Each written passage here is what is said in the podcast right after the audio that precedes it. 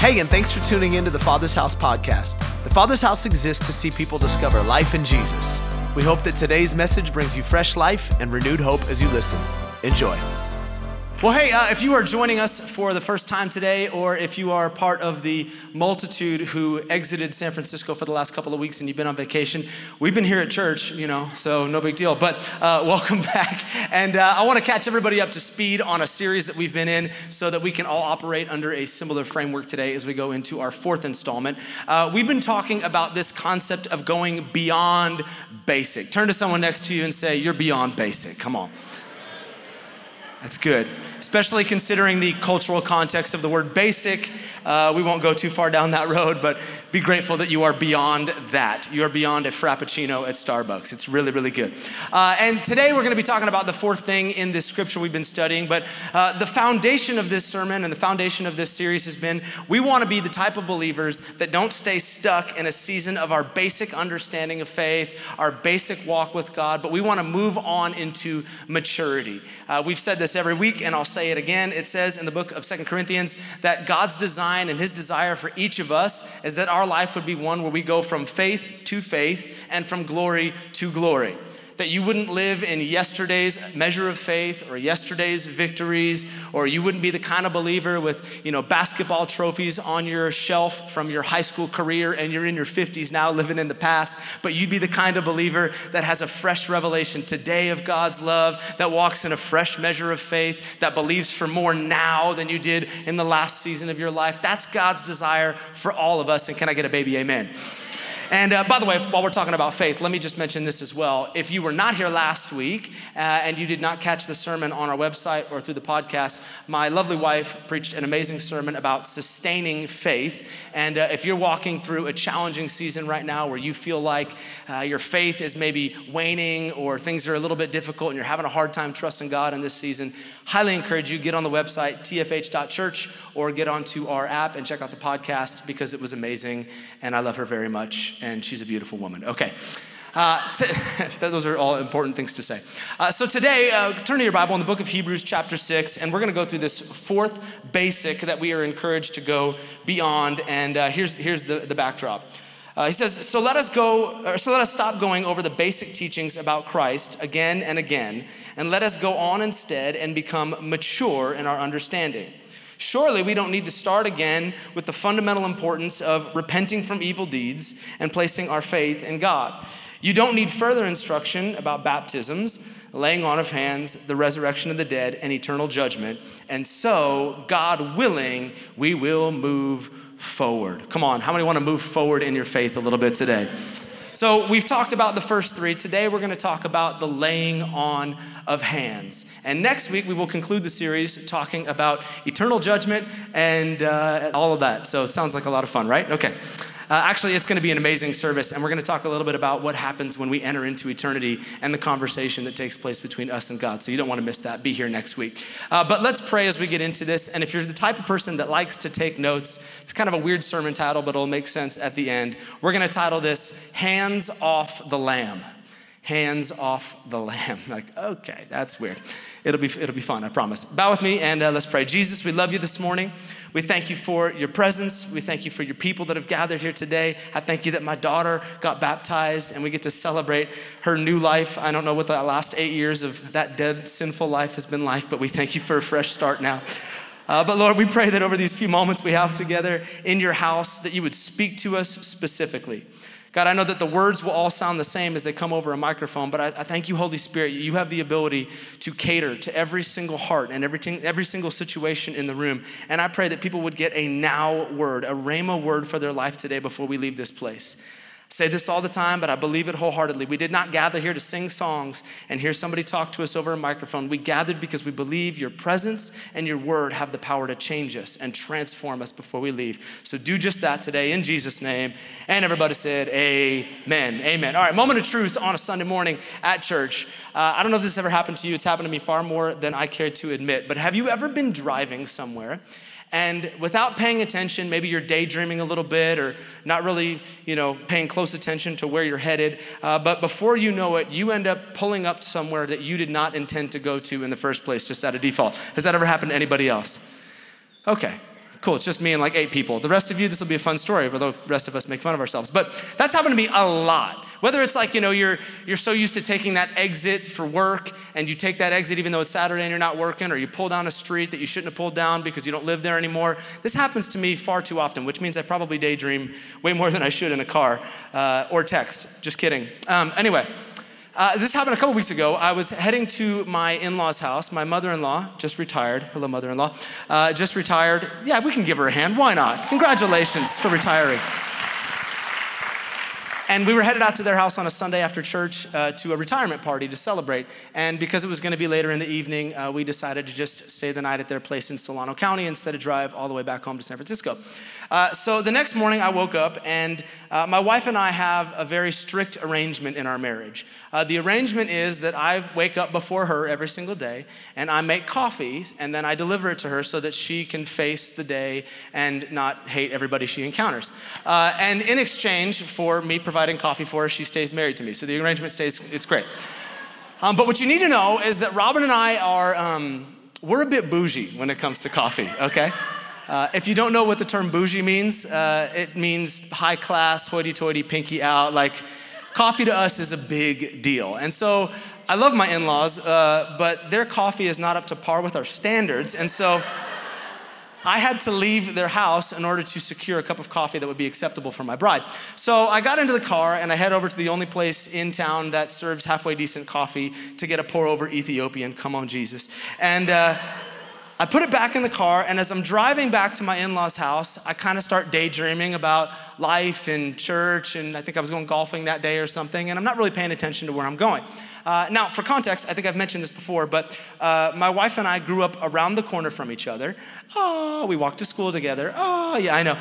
Uh, and then after we got married and we tested out a few other areas of town, we decided that we felt most comfortable basically back in our exact same neighborhood where we grew up. So we bought a home that was right by our parents, and uh, it was about less than a mile away because it gets 115 degrees in Vacaville, and both of them have pools, and we didn't have to buy one. We could go to their house for free. I'm kidding, it's because we love you and free babysitting. So I'm driving and I pass the place where I'm supposed to turn right to go to my in law's house, and I just keep going. I blow through the intersection, not really paying attention. And then I turn left and I head down the street that leads to the home we used to live in a couple years ago. And I'm driving and you know I'm looking around at the park to see if there's anybody I know there, completely oblivious to what's happening. All of a sudden I turn left into our court, our old court, and I'm like waving at neighbors and you know like hey, how's it going? And they're all looking at me kind of weird. And I, I have not processed the fact that, like, they haven't seen me in a couple of years. And literally, I start to pull into the driveway of our old home, and our tenants are like there, and there's cars. I'm like, that's weird. Why are there cars in the. And all of a sudden, it hit me, and I'm like, oh, I don't live here anymore. This is no longer my home. I had been so conditioned for years, heading that direction, driving down that street, turning into the court, pulling into that driveway, that without thinking, I ended up doing something that was completely unnecessary. Why? Because I did not live there any longer. Now, in a sense, in a, in a, way, that is sort of what the author of Hebrews chapter 6 is, is admonishing this group of believers about. He's saying, hey, you've kind of moved on to a new chapter in life. You're not supposed to be going this direction any longer. You're not supposed to be enjoying these practices any longer. You've moved into this new era of your faith, but you're still doing some of the stuff that you used to do. You're still pulling into the driveway of your old habits a little bit. Let me explain.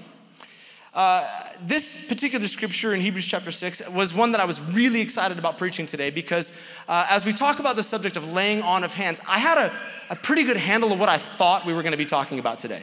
Like, as you study through the New Testament and you look at the instances where people lay hands on folks, generally it's one of two categories. Either we're praying for supernatural healing, or people are being baptized in the Holy Spirit, filled with the Holy Spirit and praying in tongues.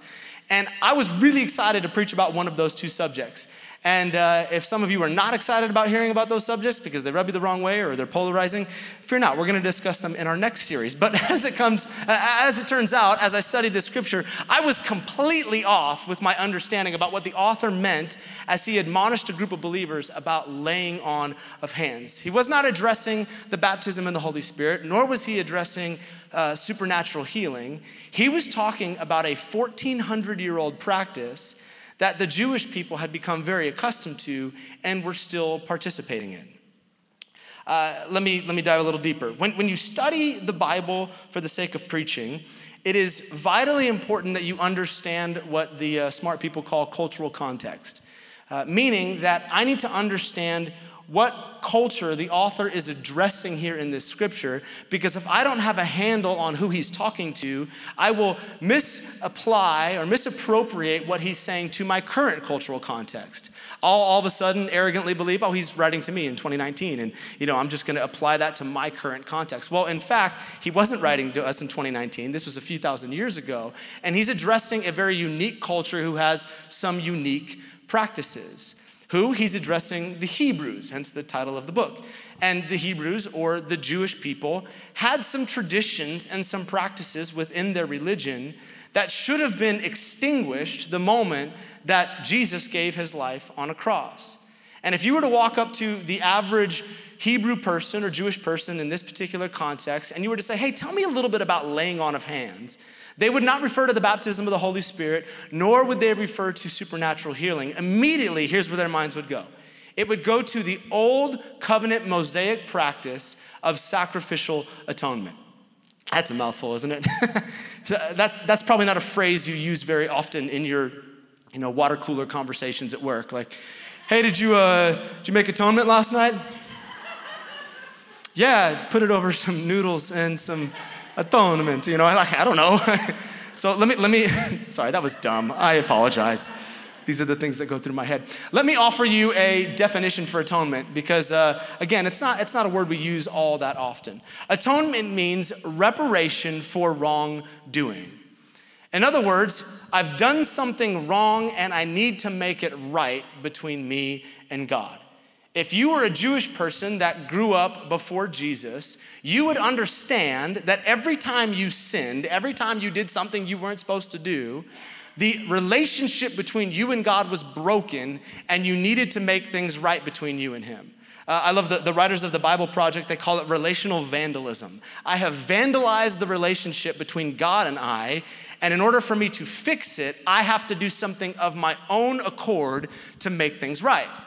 Now, in their day, the way you would make things right or you would atone for your sin was to offer a blood sacrifice of an animal. Uh, sacrificial atonement. You would murder an animal, and that animal's death would pay the price for your sin. Uh, and here's how it would work. Um, in fact, let me not explain it. Uh, let, me, let me show you. Michelle, where are you at? Can I borrow you real quick, please? Come here. Can we give it up for Michelle one more time? Awesome. Yes. The bride to be who said yes to the dress. Uh, come on up here, real quick. Um, I'm choosing Michelle for this because she is one of the holiest among us, and everything I'm about to say about her is something, it would, it would never be true, okay? So I don't have any like personal examples here. No, come on, come on, come on, it's fine. Okay, so let's pretend that Michelle uh, just committed some egregious sin. You know, she, uh, she lied to her boss and told him that she was sick when in fact she wasn't sick so that she could go to Santa Cruz. Uh, or she, you know, someone cut her off on the freeway and she started cussing them out and flipping them off. Uh, things she would never do, which both, by the way, are sins, in case we're wondering in the room today, all right? Just throwing that out there for consideration. Okay. So she sins, and in so doing, she recognizes, gosh, things between God and I are, are not good, and I need to fix this relationship. Well, if she grew up in the time before Jesus, the only way to fix that was for her to sacrifice an animal. And so she would get a lamb. Please, uh, let's bring out the lamb real quick. Thank you. Wait, hold on. Stop, stop, stop, stop, stop, stop, stop. I have never seen a lamb walk on two feet. Thank you. Okay.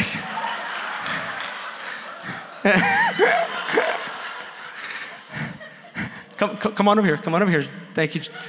By the way, this is Drew, her fiance. Okay, good.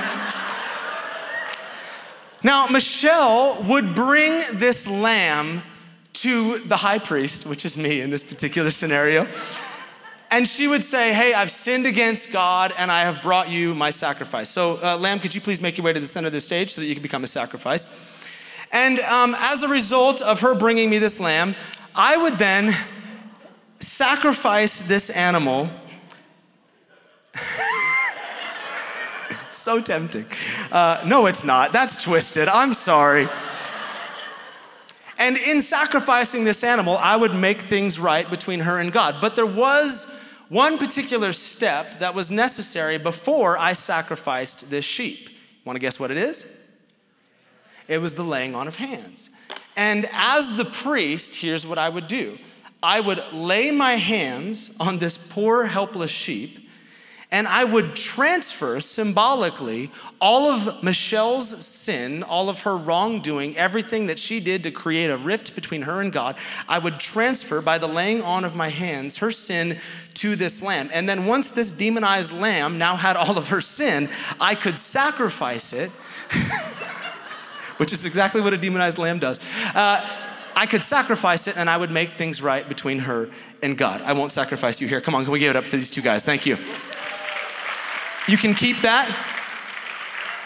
Use it on your wedding night, whatever you want. I don't know.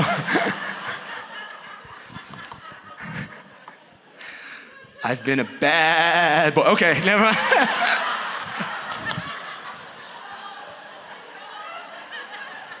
get saved, get saved. All right, focus.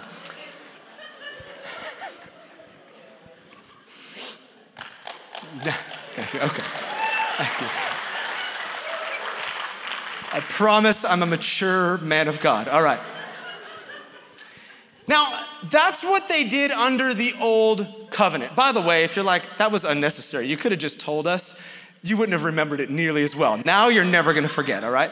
So that is what they did under the old covenant. They would sacrifice an animal to make atonement for sin. But that practice had no place in the New Testament church.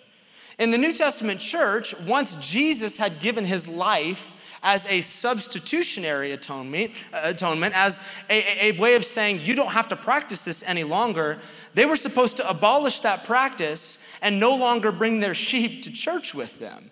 This was the way things were supposed to be. A new covenant was established, and that new covenant was not based on laying your hands on a lamb, it was based by faith through grace, we believe in what Jesus did on the cross, and that's it. Jesus plus nothing. It's all taken care of.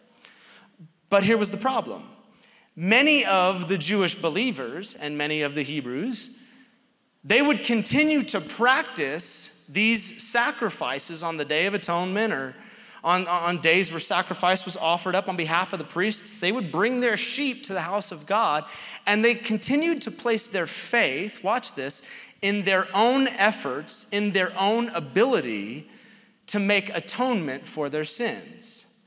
They added an element to the cross that was unnecessary. And so the writer of Hebrews comes and he says, Guys, this is not what we're supposed to be doing anymore. This is basic this is the basic tenet of your faith that Jesus, He fulfilled the law, and you don't have to go through this any longer. You, you don't need to bring your sheep and continue to put your trust in the fact that some holy guy is going to lay hands on this thing and transfer your sin. Jesus took care of all of that for you. So get your hands off the lamb. Stop trusting the old system. It's broken and it was pointing to a greater system. We don't need to do this any longer. Now, I know that that might seem a little far fetched contextually because you're like, okay, that, are you sure that's what he meant by laying on of hands? But here's why I know this is what the author intended. For the next four chapters in the book of Hebrews, he literally camps on this same thought. He begins to explain in excruciating detail how the law has been fulfilled and how we don't need to practice these Old Testament things any longer. For four chapters, he says, Guys, don't you see that Jesus fulfilled this once and for all? And he established a new covenant so that you don't have to think like that. You don't have to work of your own accord and of your own volition to make things right between you and God. It's already been taken care of. And, and just to give you a soundbite, here's what he says in, Hebrews chapter 10 as he kind of finishes up this rant. He says, The old system under the law of Moses was only a shadow and a dim preview of the things to come, not the good things themselves. The sacrifices under that system were repeated again and again and again and again, year after year, but they were never able to provide perfect cleansing for those who came to worship. If they could have provided perfect cleansing, the sacrifices would have stopped, for the worshipers would have been purified once for all time, and their feelings of guilt would have disappeared. But instead, those sacrifices actually reminded them of their sins year after year. For it's not possible for the blood of bulls and goats to take away sins. Christ said, You did not want animal sacrifices or sin offerings or burnt offerings or any other offering for sin. No, you were pleased with them, or nor were you pleased with them, though they are required by the law of Moses. Then he said, Look, I have come to do your will. He cancels the first covenant in order to put the second one in effect. That's worth a decent amen. There is a new covenant that has been established for us. We don't have to live in this Old Testament mindset any longer of trying to make things right between us and God. It has been fulfilled.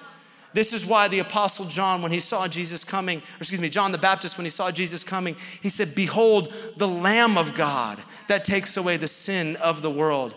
Because Jesus became the substitutionary lamb that all of our sin would be passed along to, so that we would not have to deal with it on our own any longer. It says in Isaiah, though he was led like a lamb to the slaughter, he did not say a word, and it pleased the Father to crush his own son. Why? Because he became an offering once for all time for us. We don't have to continue to live in that old broken mindset. Now, some of you, even as I say this, are thinking, okay, I get it. Thank you for that history lesson and for reminding us of this dispensation of grace that we live under now. Um, but what does that have to do with me? Because of all the basics that we've discussed over the last couple of weeks, I'm pretty sure I have this one figured out. Like, I, I can't remember the last time I brought a lamb to church to sacrifice it. It's been years since I've done that. I think all of us understand that we don't have to lay hands on a sheep to be made right with God. So, so what are you saying? How does this apply to me? Yeah, it's probably true that we aren't still sacrificing animals to make ourselves right with God, but I would suggest to you that there are still many of us in the room, even those, yeah, who have followed Jesus for quite some time, that operate under a broken, old covenant mindset when it comes to making things right between us and God. People who still feel like it is their responsibility to fix themselves so that they can be accepted by God. What, what does he say? Come back again to Hebrews 10. He said, If they, the sacrifices, could have provided perfect cleansing, they would have stopped. For the worshipers would have been purified once for all time. And watch this, their feelings of guilt would have disappeared. But instead, those sacrifices actually reminded them of their sins year after year. Leave that on the screen for me, Taylor. The fruit of living in a broken old covenant mindset is that you continue to have lingering feelings of guilt and a constant reminder of your sin. Lingering guilt that you can't shake and a keen memory of the things that you've done wrong. So let me ask you this morning Has your faith in Jesus completely eradicated guilt from your life? Are you living under the promise of Psalm 103 that He has taken care of your guilt once and for all, that it's been tossed aside and it's His to deal with and not yours? Or do you continue to carry, even as a believer, what you might consider to be reasonable, measured doses of guilt based on your past performance? Do you make statements, maybe not out loud, but even in your own mind? I deserve to feel this way because of what I've done. Do, do you have a keen memory of your sins. He said the old covenant reminded them of their sins over and over and over again. Do you have a memory of your sins, or have you experienced, like it says in Isaiah, God taking your sins and throwing them into the sea of iniquity, never to be unearthed again? Do you have a short recollection, of the things you've done wrong because you understand that Jesus has already paid the price for it? Or are you the type of person that continues to think about something from weeks ago or months ago or years ago and allow that to govern how close you're going to get to God? It says in 1 Corinthians chapter 13 that he keeps no record of our wrongs. But how's your record of your wrongs? Are you keeping track of things that God has already chosen to forget? Or let me ask it like this Has your sin ever put you in a place where you feel the need to stay at a distance from God? Where you don't come to church and you don't pray for a season because you're afraid of what he might say or how he might respond. All the while, you continue to work on yourself try to fix yourself, try harder to do better, so that at some point you can arrive at this place where you feel like you are now presentable to God and you are worthy to follow him again. I loved Ati's testimony this morning because she said, I was waiting for a moment where I felt like I was presentable enough to God, but that moment never came. If you are holding out for a moment where you think you can fix yourself and clean yourself up good enough to be presentable to God, you might have some wool under your fingers because you're still operating under a broken Old Testament mindset that says you can fix yourself to make things right with God. No, that is not the gospel. That is not why Jesus came, so that we could continue to carry things that He has already taken care of. Get your hands off the Lamb. Get out of your own head. Stop overthinking it and simply rest in the beauty of the gospel. Allow me 30 seconds to just preach once again the basic gospel that we should all understand and that we should all be growing in. You are incapable of taking care of your guilt. You are incapable of addressing shame. You cannot deal with the mistakes that you've made and keep track of your wrongs. Only Jesus can pay the price once and for all to establish grace and forgiveness and a new life on your behalf. Though your sins were like scarlet, he has made you white as snow. And if you've ever seen a shirt that was stained, every time you look at that thing in the mirror, what is it? It's a reminder of the moment where you put spaghetti on your shirt. But he says, I will remove the stain of your guilt. I will remove the stain of your sin, and I will make it as if it was a brand new shirt right then and there. 8 1, Romans 8 1, there is therefore now no condemnation for those that are in Christ Jesus. Why would you condemn yourself? If Jesus has already wiped condemnation off the plate?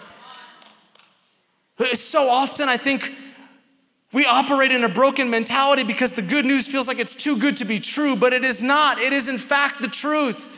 When Jesus laid his life down on a cross and he declared, It is finished, yes, he was speaking about your guilt. He was speaking about your sin. He was speaking about your shame. And he was hoping that his words would echo into the chambers of a room, even in 2019, to say, You don't have to deal with that any longer because I was the Lamb of God that took it all away on your behalf. And if you simply trust in me, it's finished. This is the gospel. This is the good news. This is the foundation of our faith. And let us not be the kind of believers that continue to lay this foundation over and over and over again while we waste years trying to get beyond the basic of grace. If you haven't realized it by now, your guilt and your memory will paralyze you as a believer and keep you from moving forward in the things of God. Let Jesus even today wash and cleanse and get rid of that garbage so that you can move on into a fresh chapter with Him. Yes, even in 2019 on a Sunday morning in a Masonic building. He's that good. He's that good. All right, I'm out of time. Here's how I want to land today. Band, I want, I you guys come. Um, we're going to do something a little different at the conclusion of the service this morning. And uh, uh, normally we do this during the middle of worship, but all of you should have received when you walked in today um, a communion emblem. And if you did not, if you want to lift your hand right now, uh, some of our ushers will get around and wow, lots of us. Okay. Uh, we will get those into everybody's hand. Just keep your hand raised until they make their way over to you. But while your hands are raised and while you're waiting for those, just uh, tune in briefly to the stage here. Um, here's why I want to end by taking communion this morning. Uh, this is a practice that we, uh, we, we do every single uh, month here at the Father's house. We believe in the power of what takes place as we remember Jesus. But um, often when we take communion as a church, and rightfully so, we camp on the part of the broken body of Jesus and how his broken body has made a way for our bodies to be healed. Um, how many grateful today that Jesus isn't the God that just healed in the New Testament and a couple thousand years ago, but Jesus still heals people today, that he still takes care of cancer, that he still heals broken bones, that he still reverses generational curses. Come on, God is still the same today as he was yesterday. And, and we do camp on that, and we will pray for people at the end of the service this morning. If you are sick in your body, when we conclude, we will have a prayer team up here, and we would love to pray for you and believe for a moment in the presence of God where supernaturally your sickness is healed. But I think that there is a greater miracle that we acknowledge when we come around the table of the Lord, when we take communion together. And that is what we're talking about this morning the establishment of a new covenant. The fact that we don't have to clean ourselves up anymore, but that the blood of Jesus paid the price once and for all for our sin. Um, if you look uh, at the scripture in Corinthians, uh, chapter 11, verse 23, these are the words of Paul. He says, On the night when he, Jesus, was betrayed, the Lord took some bread and gave thanks to God for it. Then he broke it in pieces and he said, This is my body, which is given to you. Do this in remembrance of me. In the same way, he took a cup of wine after supper, saying, This cup is a new covenant between God and his people, an agreement confirmed with my blood. Do this in remembrance of me as often as you drink it. For every time you eat this bread and you drink this cup, you are announcing the Lord's death until he comes. So there was supposed to be a, an opportunity for us to regularly gather around this and say, Jesus, I thank you that I don't have to try harder to do better to get you to accept me, but you take me just as I am. Hey, thanks for taking the time to listen to the Father's House podcast. We hope it helped you wherever you're at in your journey. And listen, we want to pray with you if you're going through something right now that's difficult. You can go to our website, tfh.church, and click on the prayer and praise link and tell us how to join you in prayer. Until next time, be blessed.